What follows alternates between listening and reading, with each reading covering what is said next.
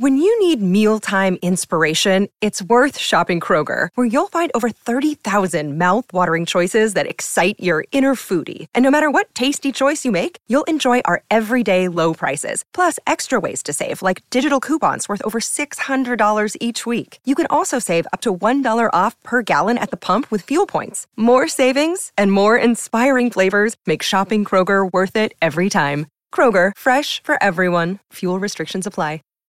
When you need mealtime inspiration, it's worth shopping Kroger, where you'll find over 30,000 mouthwatering choices that excite your inner foodie. And no matter what tasty choice you make, you'll enjoy our everyday low prices, plus extra ways to save, like digital coupons worth over $600 each week. You can also save up to $1 off per gallon at the pump with fuel points. More savings and more inspiring flavors make shopping Kroger worth it every time. Kroger, fresh for everyone. Fuel restrictions apply.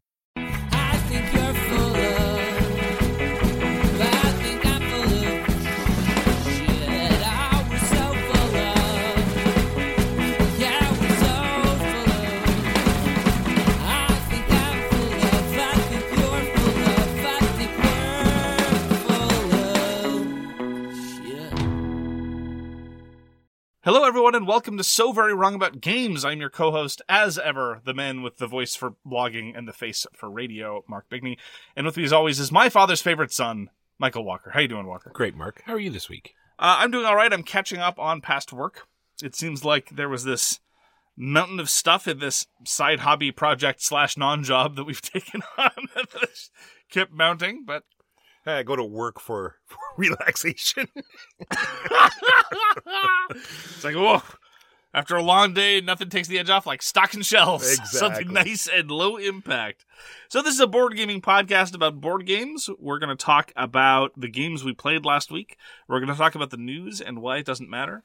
And then finally, we're going to talk about our feature game this week, which is Ginkgopolis, because as ever, we are a slave to the hotness, and we will be reviewing an 11 year old game. So, Walker, what did you play last week? Mark, we got to play Quest for El Dorado. This is from Reiner Knizia and put out by Ravensburger. At least this edition that we played was put out by Ravensburger. Yes, it was. And it is a fantastic deck building racing game where you're trying to get through different terrain types with the cards you happen to have in hand, planning your route. Uh, you can go in different directions because there's just sort of like, you know, three gems you have to collect, you know, sort of splayed out through the whole map. So you get to pick your own route. This time we almost all picked the same route. It was very close, but see, Mark, I felt as it all came down to the professor Oh, yeah. right? The professor decided who was going to win. They didn't want a shared victory, right? They want they wanted all of the glory to themselves. They wanted to say, well, if you know, if it goes the next round, then you know the victory could be anybody's. You know, anyone could get the glory. But this will show that I helped everyone throughout the whole game, and particularly won this game. Uh, this was a torch heavy map, and so, yes, the professor was a superstar. As everyone knows, you go into academia for the glory, Exactly. for the fame, for the groupies, the adulation, the constant attention from the press. Some people thrive on it. I couldn't hack it. That's why I had to get out of the, the academia game. It's a lot of pressure, Mark. It's a huge amount of pressure. It is. The anonymity of professional acting was much better for me. At any rate, you're right. It was extremely close. It had the features of good race games, namely come from behind, clever turns, the ability to know when to push, know when to hold a little bit back, despite the fact that it doesn't rely on some of the more mechanical elements of race games, namely like managing an engine or managing a turn or a curve or what have you, or wear or degradation of various components. It nonetheless has a lot of that same ebb and flow. And we played specifically the Golden Temples, which is the second expansion. There's a bit of confusion now because there are now two editions of the Quest for El Dorado. One of which, and really you're spoiled for choice because one of which is illustrated by Franz Vohwinkel and the other is illustrated by Vincent Dutrait. And if you had to ask me who are the two best Euro illustrators in the market, I'd probably come up with them in a list of a top five, possibly even a top three. And the newer edition does not have the Golden Temples available to it, which is a shame because it's my preferred way to play the Quest for El Dorado. There's an expansion already out that is only available for the Vincent Dutrait version. There's another expansion coming out that's only going to be for the Vincent Dutrait version. Sooner or later, I'm inevitably going to convert. It's it's it's it's a, it's a matter of inevitability. It's in the wind. yeah, it, it it it it will be done. I just don't know when. And this game is great because it does deck building in, in sort of a different way. Like all of the cards are splayed out there. You know all the cards that are in the game. you have a set one set ones that you're allowed to choose from. But at the moment one of those empties, which happens very often because there's only three cards per pile, you get to pick any card that you want from the whole game, and then that particular pile now comes into the the offered ones. So once again, he does things just a little bit different and a little bit better. Yeah, Reiner Knizia's version of deck building is unsurprisingly incredibly clean, incredibly streamlined, and very, very effective at the purpose for what it is. You, I have a bias towards deck builders where you never buy currency. And effectively, you can buy currency in the quest for El Dorado, but it's not really currency because it also helps you move around the map. So just the way currency works in the quest for El Dorado is fascinating.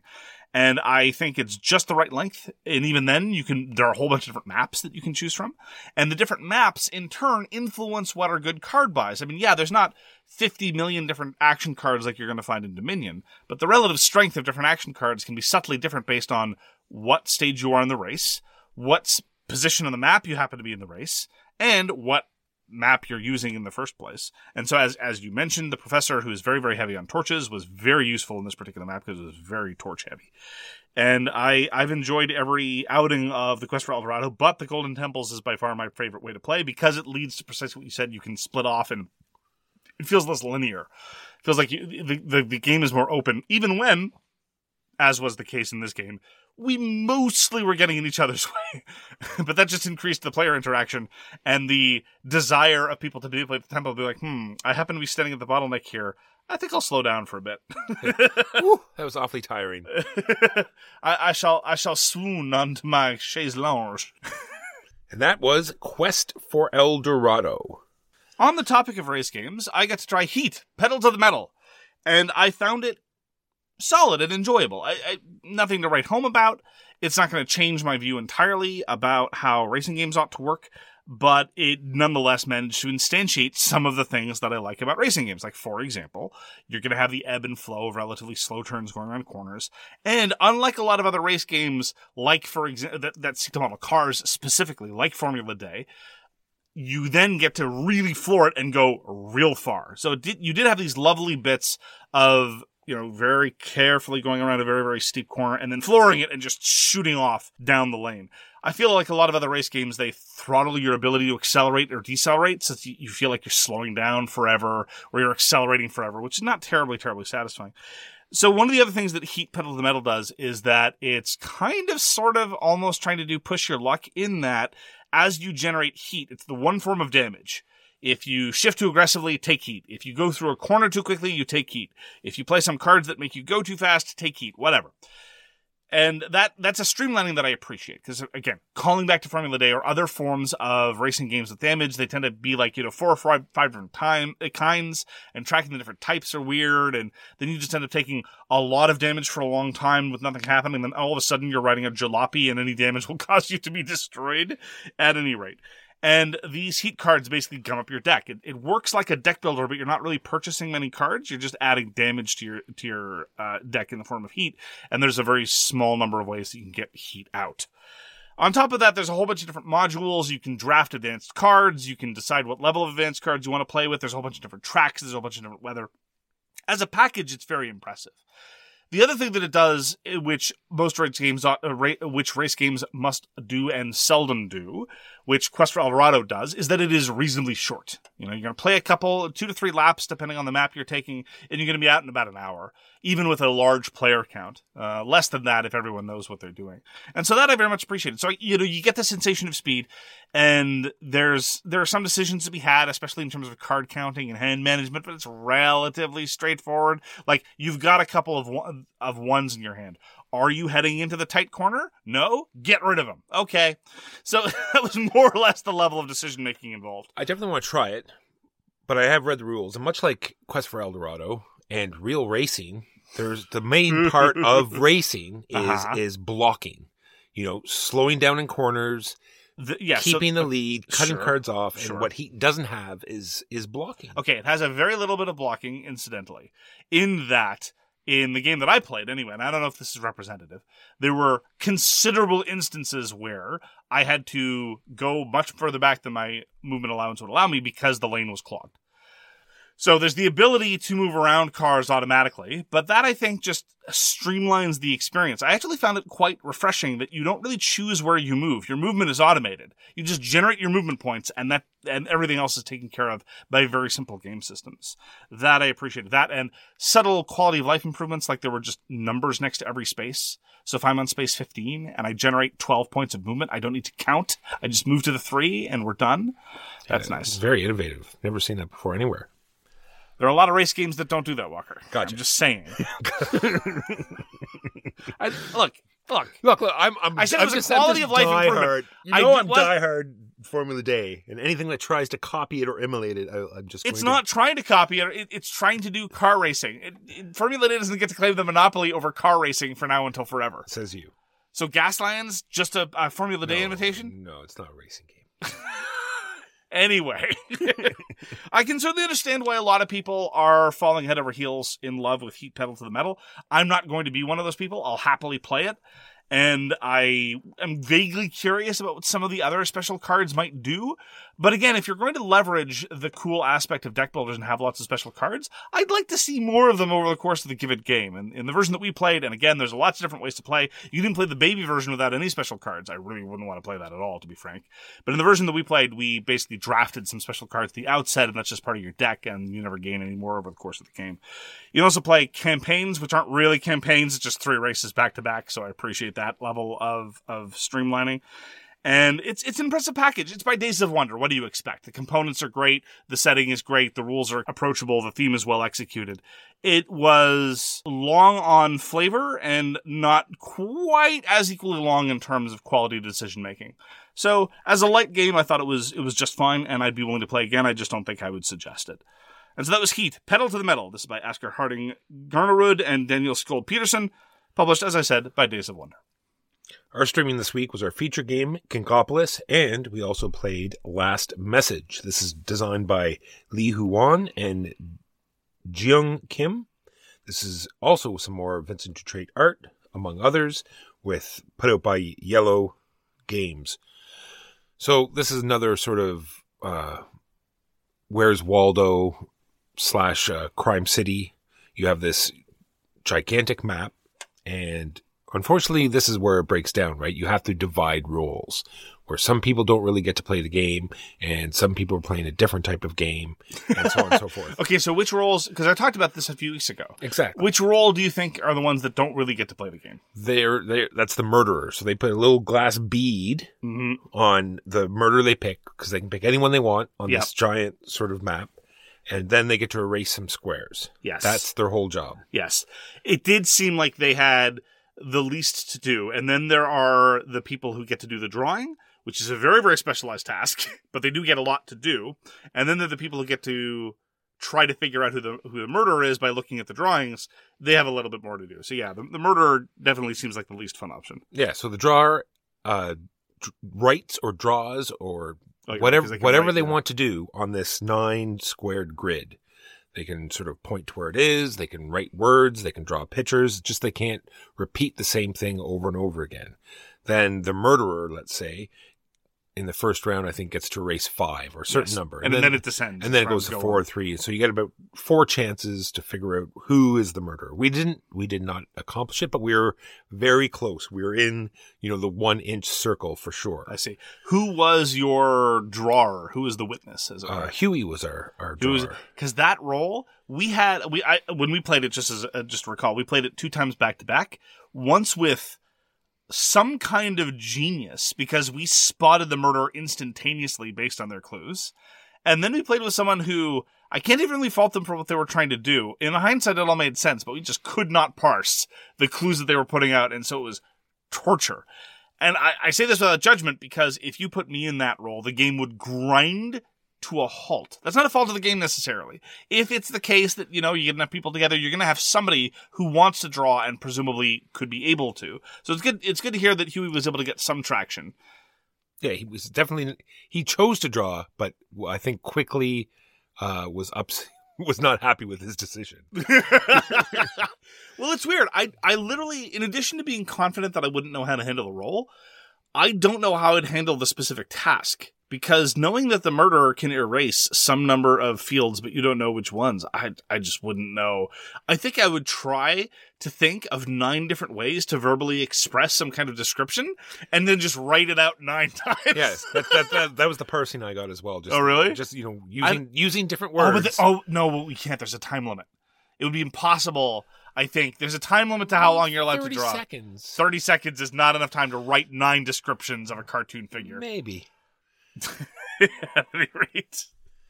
That is last message, and like I said, I don't think it's the group that would break it down. I think, like you said, it would be not, and not even the individual that would break it down, because an individual might enjoy other roles, but just as a certain individual in the wrong role, Yes. and that game would explode, unfortunately. Yes, absolutely. I don't know if explode's the right word. I think it would just sort of implode into a sort of just so.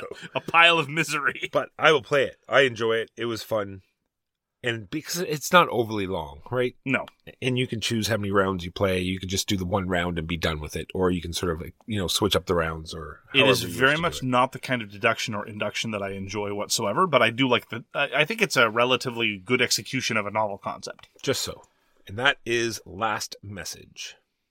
We got to play Hyperborea again, and this time I will emphasize the Hyperborea light and shadow elements of it because, again, I tracked down the expansion in 2016 before it was reprinted a few years later in the domestic market. The expansion really, I think, introduces uh, some much needed flexibility in your economy because what I love about Hyperborea, there are many things that I love about Hyperborea. We it got back to the table precisely because Dewey in particular, but a number of other people, it's like, yeah, Hyperborea immediately after playing it, it's like I remember how this works again. I need to play it again soon, and so I, I figured it would be great to bring it back to the table.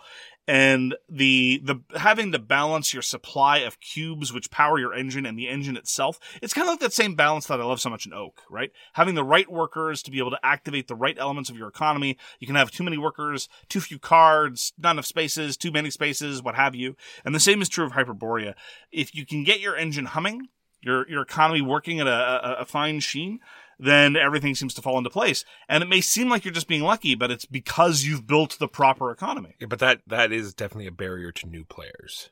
Like just dropping in, you got to remember True. exactly how many cubes to to draft and which. wow, there's, okay. draft. There's no there's no memory element involved because we play with a very necessary house rule where you're allowed to look into your bag at any time. It's true, but just the rules re- is published. You're not allowed to do that. That is a stupid rule. We don't play with it. but just remembering that that is part of it, right? Well, And- sure, and, like- you, and you get sort of like tied into it, and then you and then you realize, oh crap, this is my last turn, and oh, I only have one cube left in my bag. Sure, but the the basic element of setting yourself up that you need five more cubes to trigger technologies when you only have one bag left, that's probably a mistake you'll make one round. Correct. And as far as just stumbling through and just activating whatever technologies are available turn by turn, you can still do that Oh, in a game of Hyperborea, just not very efficiently. The specific problem that we had, and problem is, I think, a strategic problem, not a problem of the game, two games ago was where we were drowning in advancements. We had far more cubes than we knew what to do with, and so a number of our economies got lopsided. But that's only because we had been overly successful in generating more cubes. That I think is a unique problem that not many newbies are going to have. No, yeah, it was because of the map and Because of the map. Yeah, And this game in particular, partially by virtue of a tech that Dewey got and partially just by virtue of the different map setup, generating cubes was much harder. And so, in fact, a number of people at the table was like, wait, is this the same game? because it was just so different in terms of how the economy felt, which again is a tribute to its, to its subtle variability. It may just seem like you get different techs off the top of the deck, and it may not seem like the territories matter, but they matter a whole heck of a lot. And that's one aspect of the map play of Hyperborea that I find continuously engaging. And uh, again, going back to light and shadow, the trade off of when to take a cube of a color, which will get you a point at the end of the game, versus a cube of white or black, which will give you, generally speaking, more economic flexibility, but no point, is just delightful and it's the best element. I think after this number of requests, if we keep playing Hyperborea, I might have to start in, uh, including more of the other expansion elements in, just so people can see how unsatisfying they are. It's not that they're bad. Honestly, they're, called relics. They, they they show up, and there are a couple of other modules that don't seem particularly well balanced. They're not bad. They're just not something that I feel the need to include, especially by virtue of the fact that some of them in- increase the rules grit in a game with lots of special effects already. So, I did, however, find on Board Game Geek a beautiful single page reference that has everything on it. nice. And so I printed up a couple copies of those. And so no longer will I have to cross do the thing that I hate most in the world, which is at the start of the game when we are playing, of course, the race war variant, That is what it is called, Yikes. listeners. I know. It was published right around the same time that Komet was talking about white power tiles. We're having to cross reference the base game manual and the expansion mad- ma- manual during setup wh- where people ask what powers they can choose from. So now that there's a unified reference, I'm very, very happy. Anyway, perennial favorite of swag, in the swag canon, forever and always, Hyperborea, this time especially with the Light and Shadow expansion.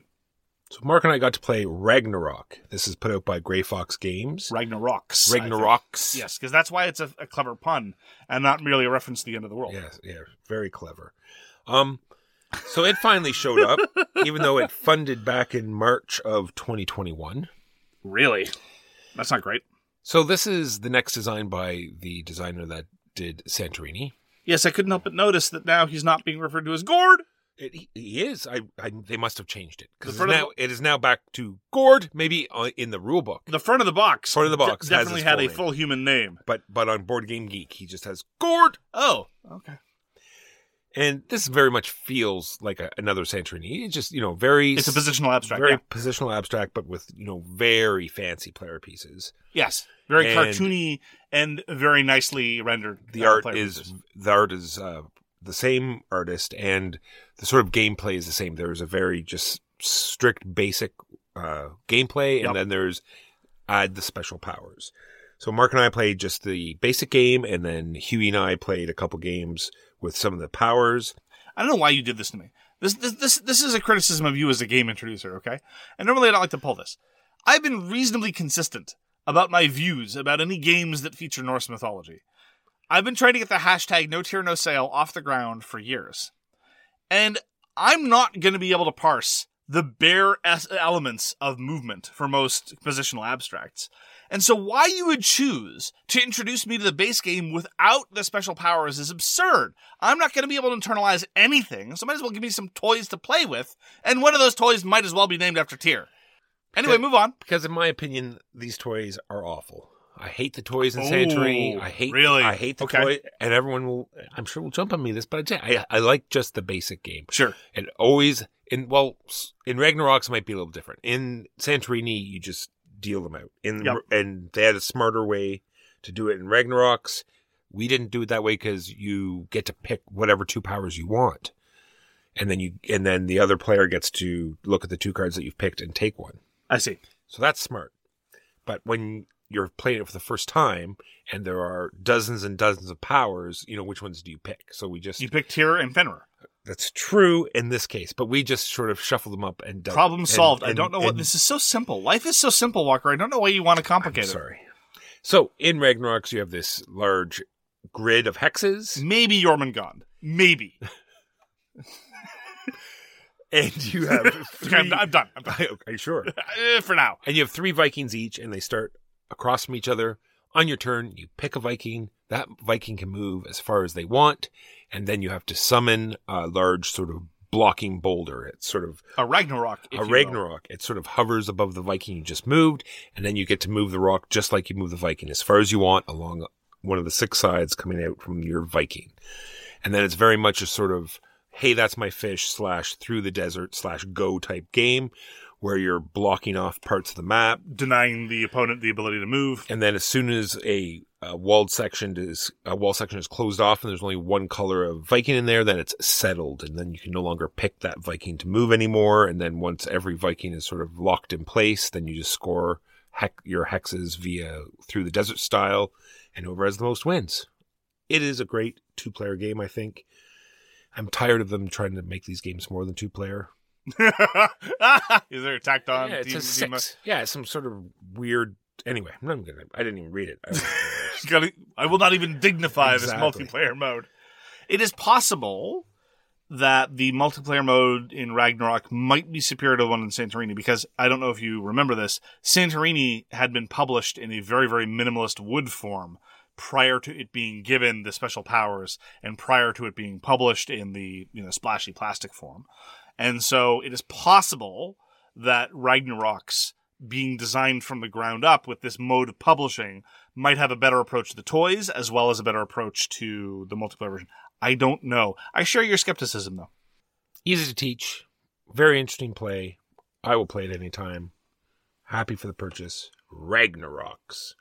We also get to play another session of Undaunted Stalingrad. This is quite normal for the progression of the Undaunted series. The first scenario is relatively basic. Here are riflemen. This is how riflemen work. And then you gradually start introducing new units. This one gave Walker a sniper to play with. As per usual, I get a sort of myopia when playing scenarios. I'm not the kind of person who can take a step back and say, I know exactly what I would have done had I been in somebody else's shoes. I just play my role, and then at the end of the game, someone might say, How do you think I could have played this differently? And I say, I don't know, I was just doing my thing. Well, that sort of shows a, I don't want to say a fault, but something that might cause a problem to me later on. Is because you don't get a chance to replay it.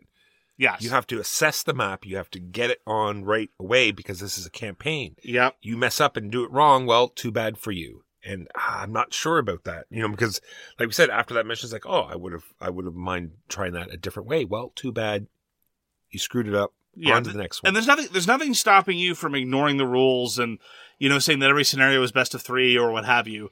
But I, I, agree with you. We've we've commented on this before. It's the one failing we have of Undaunted Stalingrad. You do not have the same flexibility that others do. We don't find we've had we've seen a little bit more of the campaign elements. They're fine. I mean, it, some some of the card upgrades are kind of cool, but I think I would have preferred the flexibility of the different scenarios. Now, this having been said, it's it redounds to the same issue with almost any wargaming system. Pick the theater that interests you. If you really like the Eastern Front, then go go on and, and deal with it. Unless you truly despise campaigns, uh, but I'm still enjoying it because any Undaunted is good Undaunted as far as I'm concerned. Uh, but perhaps it makes me want to, uh, by virtue of my agreeing with you, I might want to intersperse our playings of Undaunted Stalingrad, perhaps with some of the new scenarios from Undaunted Reinforcements. You know, play around with some of the tanks there. I, I, I know you you're you're fond of tanks, like most Canadian men of a, of a certain middle age. You uh, secret reserves of, of enthusiasm for armored vehicles. No, it's Of just a common trait. Yeah, yeah, yeah. I, I don't know what it is. Uh, uh, and I'm I, I'm not even saying it's unique to Canadians. I'm sure lots of Americans and lots of Brits and, and lots of other people in the Anglo world. I won't even begin to speculate about the rest of the world. But at any rate, uh, we have spoken a lot about Undaunted over the course of the show. It continues to please uh, my misgivings about the campaign system notwithstanding. So that is Undaunted Stalingrad by David Thompson and Trevor Benjamin. So I got to play a game put out by Grrre Games. This is the same company that did uh. It's called Rauha. Designed by Johannes Goupy and Théo Rivière. And this is a sort of a run of the mill tile layer. You have a nine, a three by three grid where you're going to draft uh, one of two tiles, and then you're going to play that tile onto your grid, and you're trying to make rows and columns of of either you know animal tracks or trees or or minerals or mushrooms, all sorts of different symbols.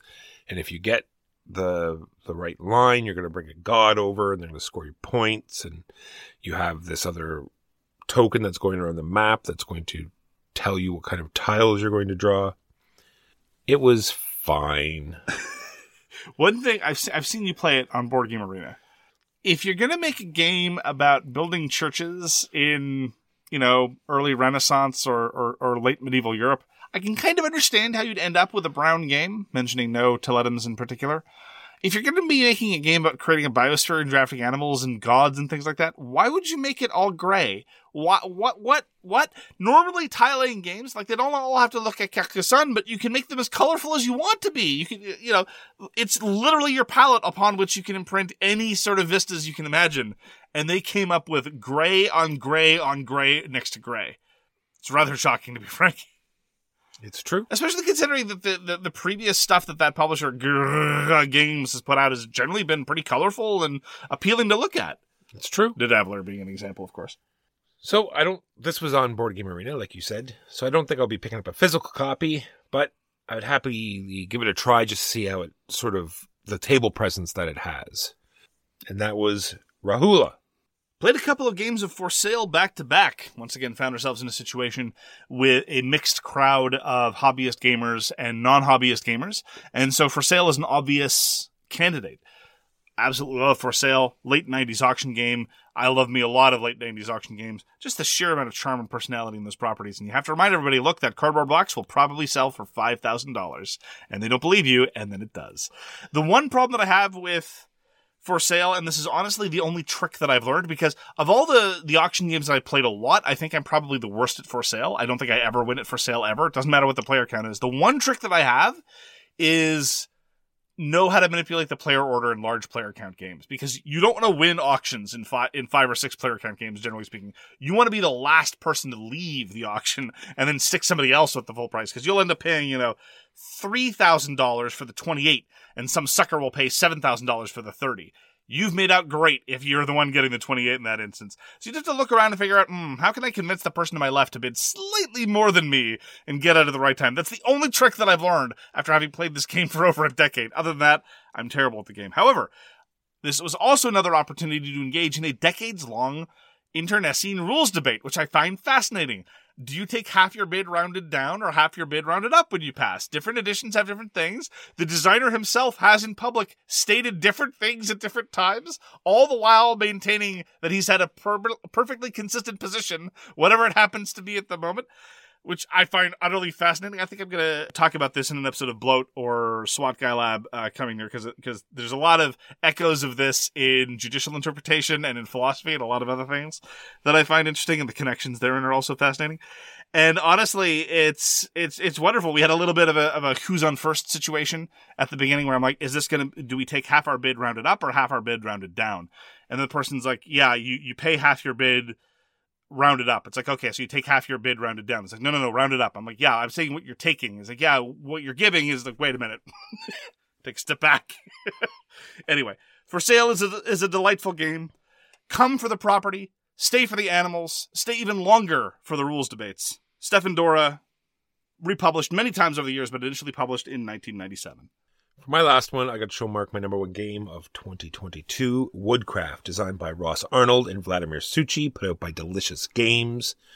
In this game, you are cutting up dice to do recipe fulfillment for birdhouses and bicycles and doll houses and any manner of things made with wood, guitars and such.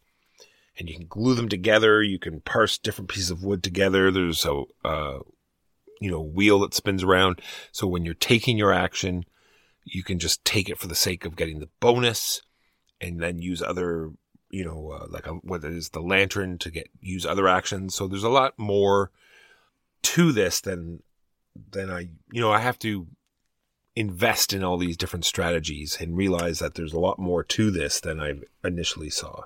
So this is a Vladimir Suchy uh, resource manipulation game with a clever action selection mechanism and tight resource management. No, no, no, not that one. No, no, no, the other one. Wait, no, no, no. This is the one he's published this year. I, I told him the name already.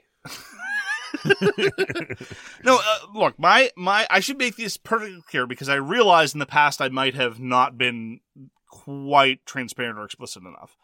I enjoy Vladimir Suchy games. I do. I've enjoyed I think every game of his that I've tried. My problem is I just find them interchangeable. And as a consequence, given that they tend to be medium heavy resource manipulation games with lots of intricate little weird little rules, and not especially thematic as a general rule. And I've got nothing against games like that generally. I don't really feel the need or see the virtue in internalizing all these different rule systems when I could just play the same one over and over again. Uh, for Walker, that would probably be Woodcraft now. Previously, it probably would have been Praga Caput Regni, because I think before that, that was your, your favorite Suchy game. For sure. For me, my favorite Suchy game is Pulsar 2849. And so whenever I'm playing any Suchy game, I'm like, I could be playing Pulsar 2849. this is definitely one of the Sukiest Sukis that ever did Suchy. The, I feel like his wheel, though, the wheel through which you pull the actions is much more compelling than the wheel he had in Praga Caput Regni. So I'm not going to say that they're all perfectly interchangeable. That would be a grotesque exaggeration. And after all, I've already expressed a preference for one of his games over the others. So I'd rather play Woodcraft over Praga Caput Regni for one thing. And his his games are all characterized by an extreme scarcity of resources and actions, but by the end of the game, you're pulling off so many combos, you're able to pull off a lot more than you thought you, you possibly could have at the beginning. I didn't quite like how the lanterns worked, especially based in conjunction with how the, the, the actions, what it, it made the wheel feel strangely irrelevant because one of the bonuses you could, you could get for executing one type of action was a lantern. So it's like, okay, this, I could take this action, which gives me a lantern and two points and a resource besides, and I pay this lantern. I get to copy any action I want and then get the lantern back. Okay. I did that like four or five times over the course of Woodcraft. It felt like cheating every time I did it, and it made me feel like I was bypassing one of the more interesting parts of the game. I'm a little bit tired of order fulfillment. It does order fulfillment reasonably well, and I I have a mild preference for order fulfillment games where getting the orders isn't the hard part. Whereas in Woodcraft, getting the orders is one of the hard parts. Like it, it constitutes a significant proportion of your actions at a given time. But that's a very, very, very mild quibble. It is a very well designed game. It is one that I will happily play when put in front of my face. And it is one that I think I've played about a dozen or two dozen times before in the past five years. Understood. And that is Woodcraft by Delicious Games. So those are the games we played last week. Now on to the news and why it doesn't matter. When you need mealtime inspiration, it's worth shopping Kroger, where you'll find over 30,000 mouthwatering choices that excite your inner foodie. And no matter what tasty choice you make, you'll enjoy our everyday low prices, plus extra ways to save, like digital coupons worth over $600 each week. You can also save up to $1 off per gallon at the pump with fuel points. More savings and more inspiring flavors make shopping Kroger worth it every time. Kroger, fresh for everyone. Fuel restrictions apply. When you need mealtime inspiration, it's worth shopping Kroger, where you'll find over 30,000 mouthwatering choices that excite your inner foodie. And no matter what tasty choice you make, you'll enjoy our everyday low prices, plus extra ways to save, like digital coupons worth over $600 each week. You can also save up to $1 off per gallon at the pump with fuel points. More savings and more inspiring flavors make shopping Kroger worth it every time. Kroger, fresh for everyone. Fuel restrictions apply. Mark, uh, Game Brewers putting out a new game is now a Kickstarter. So if you ever want to hustle over to Kickstarter and see what's new, this is one I would definitely suggest to look at because it looks amazing. Tons of theme. You are uh, trolls that uh, use magic to imitate humans. So you infiltrate the human town and steal their babies and drop off your babies. What? And there's princesses. And Are you serious? Yes, yes. It sounds. This is this is a board game in Yes. which you steal children. Yes. Doesn't that isn't that amazing? I'm I, I'm quite I'm quite frankly speechless. I've never I mark your calendar. It's going to be great. What's it called? It's called Trolls and Princesses. Not baby No, kidnappers. it's not princesses. Princesses, not princes. no, you said Princesses. yeah, yeah, yeah. Princesses Sis. Are we are we stopping momentarily? Uh, yeah. oh wow, that is very visually striking. I know, right? I'm impressed. Game Brewer has been publishing a lot of solid titles over the course of the past few years. I've been very impressed. Yeah. It's, it was like one of these instant backs just because of their history and just the way it looks, man. It looks so. Got some lovely screen printed meeples as well Yep. as screen printed human children that you'll be stealing with your screen printed trolls. Yeah, Okay. now we just have to follow through. I, if you don't cook and eat them, then I'm going to be upset. And that is Trolls and Princesses by Game Brewer, now up on Kickstarter. So I enjoyed Witchstone. It was another Reiner Knizia game, and I st- I've kept it just because I enjoy it so much. It was sort of like a, like you just said, another sort of a Suchy massively combo. Do this to do that. and move Much- this over much here. simpler and- than- and- than a Suchy and- game, And then yes. get these three things, and if you got those three things, then you got this thing that lets you do this other thing. Anyway, I really enjoyed it. It's going to get an expansion called Full Moon. Looks like it adds another figure that you get to move around and little castles and just more stuff because that's what it needed, Mark. It needed more stuff. More tracks, maybe? More tracks. Witchstone Full Moon expansion. Okay. There's going to be a Nusfjord big box. Uwe Rosenberg is a marvelous Euro designer. Nusfjord wasn't one of our favorites in the grand pantheon of Uwe Rosenberg agriculture slash agri-food slash agribusiness worker placement games. Well, the fact that it wasn't like his other games seemed a little fishy. You don't deserve an actual rim shot, Walker. I could edit in a rim shot. You get my sarcastic hand rim shot. All right, all right. justified, justified. So there's going to be a big box with some new expansions, and to give credit where credit is due, the publisher Lookout Games is going to be publishing the new expansions separately. So it's not going to be one of those things where if you want the new decks, you have to rebuy the thing. No, you can get the expansion separately. Now, as invariably is the case, whenever a Uwe Rosenberg, especially a game, especially one that is not Agricola or Caverna, gets a new expansion, all the like B tier. I don't mean in terms of design, but in terms of popularity. Like the second, the second and third tier of Uwe Rosenberg games, the fans crawl to the woodwork and say, "Could my game have an expansion too?" Frequently, this is Glass Road and Hallertau. Th- These are the two that frequently show up. We're big fans of Hallertau. We want more Hallertau. Could we get more Hallertau, please? Good for Nusfjord. We don't resent it. More, more, more Hallertau, please. Yeah, less fish. Less fish. Mark, you and I enjoyed Gears of War. It was a, another plastic fest. Now there's going to be Gears of War, the card game. Not a lot of information. People are thinking that it might be cooperative, but from the components that I saw, I do not think that's going to be the case. I think it's going to feel a lot like Convoy, as it, it talks about sort of a campaign system where where there, you can play the two main characters and someone plays the bad guy. But I'm pretty sure it's a one v one two player game. Is my prediction. Some swag news now. We've been putting out some video content again on a pretty regular basis. If you've never checked out our YouTube page, I would encourage you to do so. You're going to find versions of our podcast there because some of our listeners do like to listen to the podcast on YouTube. And if you're one of those people listening to, to us on YouTube right now, this is something we do to facilitate your listening habits. But we also have recordings of the streams that uh, Walker and I'm sometimes involved, but seldom uh, puts puts up on YouTube, as well as some video reviews and some other video content. So, by all means, if you've never checked it out, please do. Yeah, we have an Oak review that is out now, available to watch. And this week coming, we're going to have our top 10 of 2022 in video format. So please watch that and pass it around. That would be fantastic. And that is the news and why it doesn't matter. And now on to our main review, which is Ginkgopolis. Ginkgopolis was designed by Xavier Georges and published by Pearl Games in 2012. Xavier Georges was mostly known for his co-design with Sébastien Dujardin and Alain Orban from 2010, namely Troyes, or as an American would say, Toi, Toi. Troy's. No, that's, well, that, that's if you don't know, if you're an American in the know, you say Toi. Ah. that that shows that you're you're, you're hip with the French.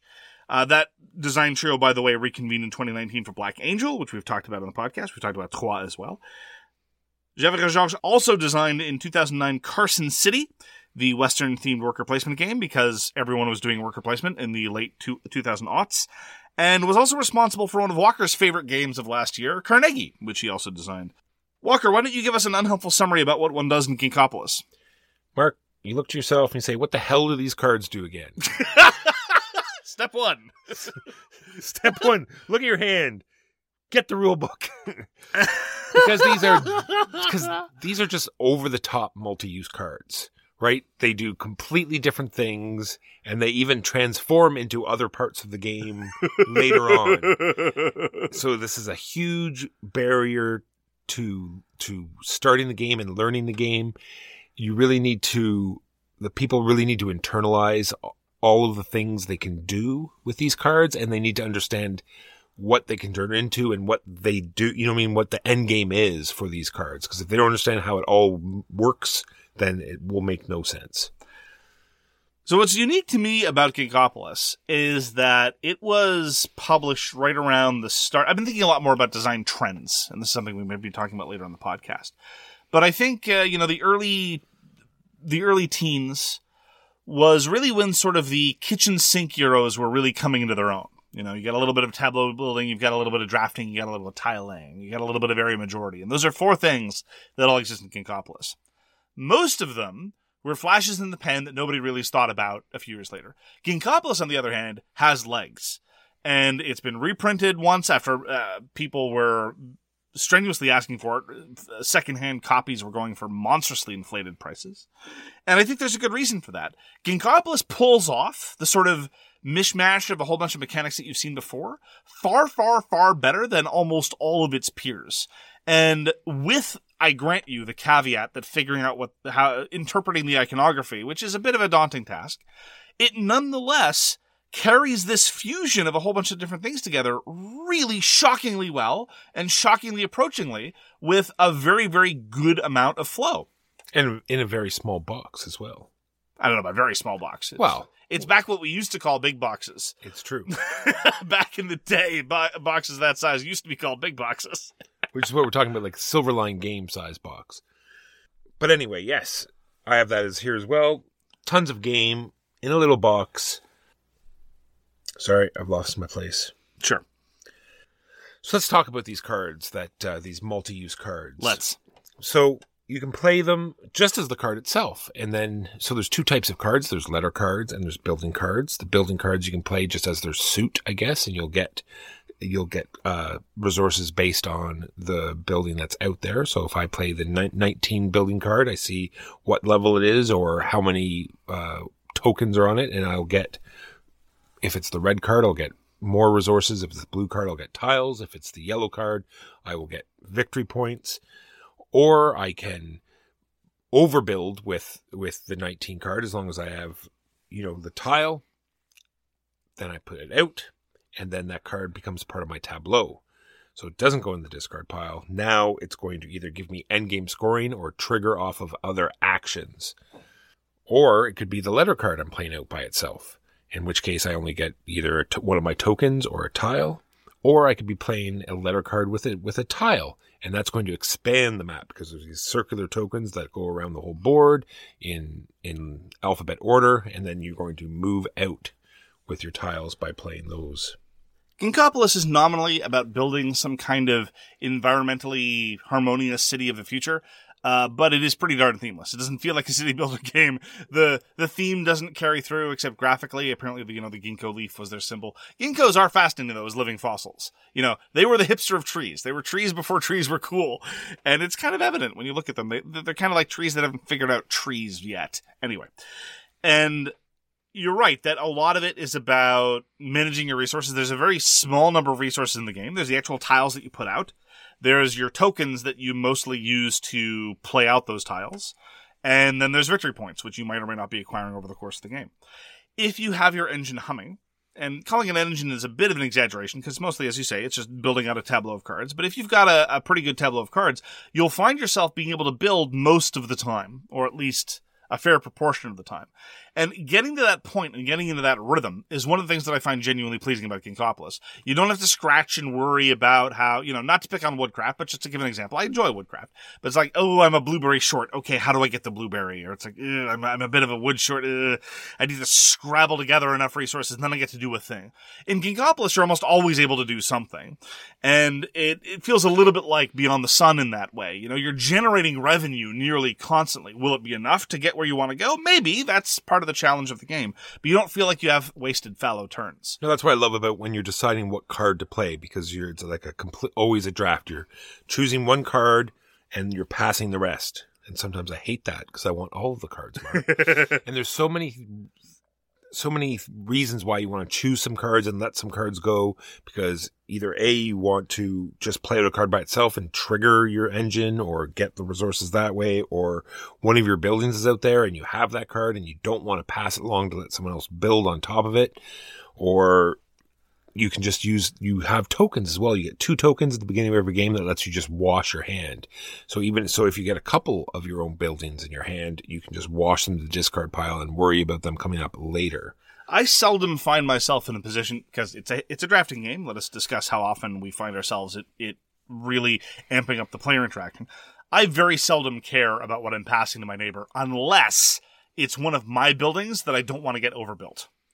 Other than that, I tend not to care. What's your experience been?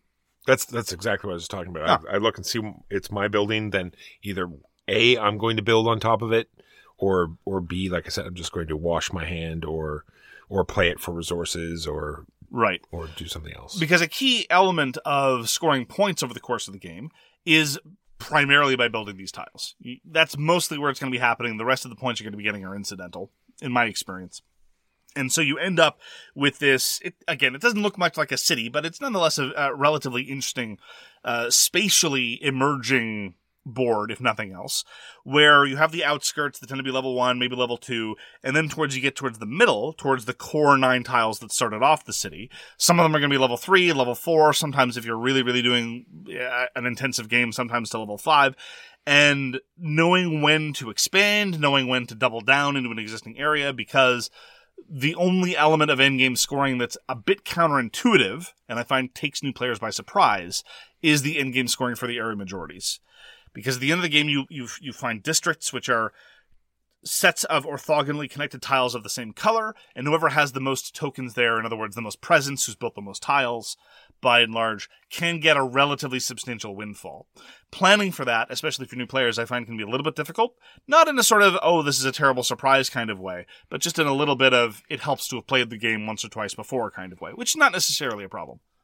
So this is another big interaction. So this is how it works. You you place a building and now that card enters the system. Yes. So your tokens are on that building. Now that card is floating around. So I have a tile. Here, here's the thing. We can walk through it carefully because this, so many people when teaching the game, like, wait, how does this work?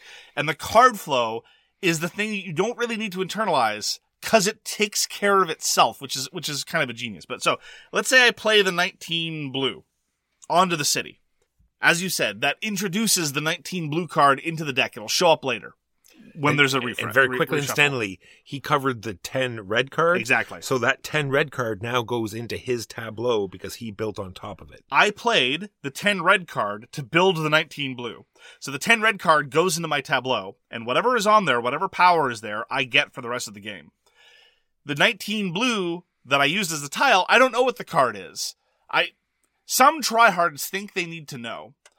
I don't think they do. They really don't because it, anybody might get it. That's right. it's just it's just going to enter the deck in the next reshuffle. It is, that level of disconnect again. It's really counterintuitive to a lot of players. Like so, how do I?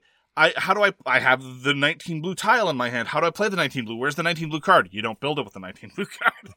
Building it puts the card in the system. So this this whole way that the cards cycle through is almost a work of genius because of how clean it is. But it's really hard to internalize. But the point is, I always try to get my players to accept that they don't need to internalize how it works. It just does. You say it's clean, but it, there's a chance there for the game to implode because if you do not remember to put a construction marker on, It's true. because when- whenever You're you right. do that, you have to. Whenever you build a tile, you need to put a construction marker on it to remind you that that card has to enter the system. It's true. This is why I like to remember. This is why I always like to try to put that card off to the side immediately, sort of as like a double Mm. check. Because if once if the game's flowing well and people understand what's going on and people are going through turns quickly, even if you miss one of those tokens, then the game is is broken. Uh, not irreparably, but but it's damaged considerably. I'll, Yeah. I'll, I'll grant you. You're right. I just really admire the system itself. You're right that it, in terms of actual gameplay, I, I, both the conceptual disconnect and the possibility for error are structural problems. But just as a system in and of itself for managing the influx of cards, it's really beautiful. And I, I, I genuinely love playing Ginkgopolis. The play experience is great. I love playing it. I love teaching it. I love introducing it to new players. But I also like just thinking about how great the card flow is from an abstract perspective. It's just a really interesting quirk. And for people who like game design in and of itself, regardless of its impact, it's really clever. So I think it's worth studying on that level alone. Also like the starting cards. You you're either you can either draft or deal out these starting cards. It's going to give you some starting resources, and it's going to give the start on your tableau, which is which sort of helps out teaching the game, where you can see some things already out on the table and how they sort of trigger off of other actions. True. It is helpful for, uh, it's almost kind of a primer for the early card effects, which I help, th- which I think helps offset the fact that it's daunting for new players. New players really don't know what to take. I mean, what else is new? It, it's, you're playing a game for the first time and the first thing you have to do is select your starting resources and your, your starting special powers. Uh, naturally, it's going to be a little bit difficult. Now you've reached the two thirds point of the game, or the the five eighths part of the game, where the tile supply has run out for the first time. Yes. And suddenly that jerk who's been hoarding tiles all game cashes them in for a billion points. And that jerk laughs and laughs, and that jerk's name is me. It's true. So you secretly choose what tiles that you've accumulated behind your little screen so you can sell them back to the pool because once that pool empties out for the second time, then the game will be over. That's only one way the game can be over. One thing we forgot on our last plane was the fact that you get to see all the tiles first. Ah, yes. Very important after I've read that today. So you get to see all the tiles that are going back in sort of the second pool. So if you're looking for certain tiles or or or you want to know how many blue ones are left or whatever color, you get to see so you know not to draw tiles for no reason. Not not not, not that that happened or anything, but but you get to see these. So the tiles go back in. The other way we haven't really talked about you your resource tokens because they all you get you get to you get some from your starting cards. They go behind your screen. They are the only ones you can use, and you need to acquire the other ones from the pool and bring them behind your screen. So you Good have to have and them, bad supply, Yeah, yeah. you have to have them available. and they're how you pay for you need you need a, a card which you'll have every round the cards are free in your hand you need the tiles and you need the resources those are the two fundamental currencies of the game Yeah, I, I meant to go into this when when we first talked about uh, getting the cards into the system because that's a big part of the player interaction. Because you can build over someone's building, they're going to get points equal to the level that they had built. But now this is your building, and you're either adding to this these giant this giant blue conglomerate that's happening, or you're breaking it up because so now you have the whole left half because that's where you built, right And now that's broken off. the player who got built over they get points and they get the resources back that they used to build the thing in the first place. What they're giving up is board control. And so that trade-off is often leading to some interesting tension. At worst at its most simplistic it is sort of a balm to the fact that you lost your building or you lost your board presence. At its best, it leads to situations where you build a building hoping you get overbuilt because this was just a transactional step ladder on the way to something else. You just wanted the, the the power to your tableau. You're happy to have it overbuilt. You don't really care about fighting for that area of the board anyway. And so again, watching the board state evolve, like many good tile laying games, is one of the key strategy points in Ginkgopolis. and like I said, ke- keeping enough resources to do that because you have to pay resources equal to the level. Then you have to pay another resource if it's a different color, and then if it's a lower number that you're building over, you have to pay the difference in the number. in points, yeah. And that can get expensive. Yeah. The building requirements are neat, just complicated enough to give it a little bit of grit, but not so daunting that people tend to forget. I mean, they'll ask you a couple times, but it's it's it's not a huge deal. And that really dovetails with the tile management and deciding what to build when. And it kind of helps let the the, the again, it doesn't feel like a city, but it helps the city build somewhat organically. We we the examples that we kept using just randomly, whereas we kept talking about you know the blue nineteen. You don't tend to do that right off the bat. As a rule, you build you know you start with with buildings one, two, and three, and you you know you build the five, you build the seven, you build the four, you build the, they if, kind of grow if up. if that's the tiles that come out. See, the problem with the game we just had, Sure. it was all the 1920 tiles that were. But that back to the resources. That's another way the game can end. If one player gets all of the resources on the board, that will also trigger the end of the game. Yes, one thing that people have pointed out, and I think this is a legitimate criticism, it's just not one that touches me, is that the screen is kind of pointless. Because you have, everybody has the same number of total resources. Resources are in exactly one of three places. In your bad supply, publicly visible, on the board, publicly visible, or in your hand, secretly. Well, everyone can just do the math if they're inclined. Air quotes secretly. Yes. It's just in our experience, and this is not, I'm not even going to involve uh, any sort of distinction between filthy casual and sweaty tryhards. We're not the kind of people who are, what's the term, uh, numerically literate. So we're not apt to slow the game down by counting stuff all the darn time. Uh, but, you know, it's a perfectly legitimate tactic for those that are inclined to do, to, to build a building and say, well, can my neighbor overbuild me? How many, t- how many resources do they have in their supply? Quick math, three. Okay, they can't. Let's move on. So, like Mark already said, there's the area majority. Whoever has the most is going to get a point for every resource that's in that entire thing. Which can be significant. Second place will get how many they have in that particular area. And then there's these end game cards that you're going to acquire by building on top of high numbers. Yes, So you have to work for it, and, and And it's, under your control. And it's very no, well, not completely under your control because you you get to enter that card into the system, but anyone could. It's more under your control than a game that just has end-game goals set uh, put, laid out during setup. That's what I mean It's true, yeah. So you're building over a large card, and you get and you're going to put that card in your tableau. You can The have large- the card in your hand during the draft, Yes. and decide whether it's worth the effort for you. That's Just- what, that's all that I'm getting at. just so.